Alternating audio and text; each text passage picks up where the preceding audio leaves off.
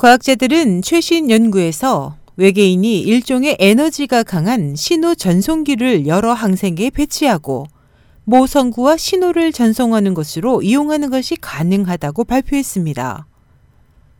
최근 스위스 제네바 천문대의 마이클 길런 씨는 외계인이 한 개 혹은 여러 개의 지능 탐지기로 태양계를 조사하고 있을 가능성이 높으며 이를 위해 매우 강대한 신호 전송기를 배치하여 데이터를 수집한 후 모성구에 발송해야 할 것이라며 어쩌면 우리 태양계 내에서 외계인의 신호 전송기를 발견할 수 있을 것이라고 최신 연구 보고에서 밝혔습니다.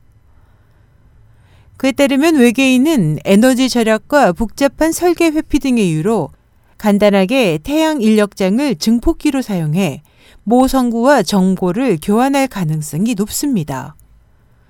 이런 현상을 만유 인력 렌즈라고 하는데 증강된 전자방사는 바로 돋보기와 같이 원래의 광선을 더욱 밝게 변화시킨다고 길런 씨는 설명했습니다. 외계인은 항성계의 초점에 유사한 수신기를 설치해야 하는데 이는 송수신기가 만유인력 렌즈를 통과해 500조배로 신호를 증폭할 수 있게 합니다.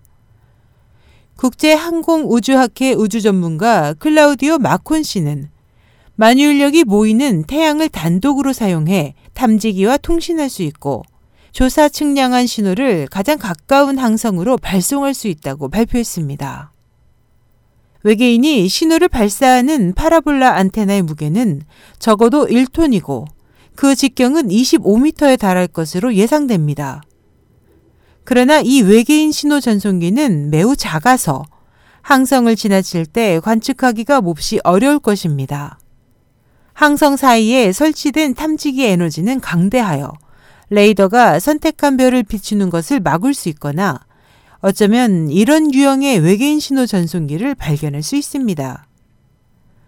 외계 지적 생명체 탐사 계획하에 감시 제어할 수 있는 가장 가까운 항성의 항성 초점 구역에 대해서 미국 항공우주국의 미래 외계 행성 탐사 위성의 우주 임무는 외계인 신호 전송기를 찾아다니는 것입니다.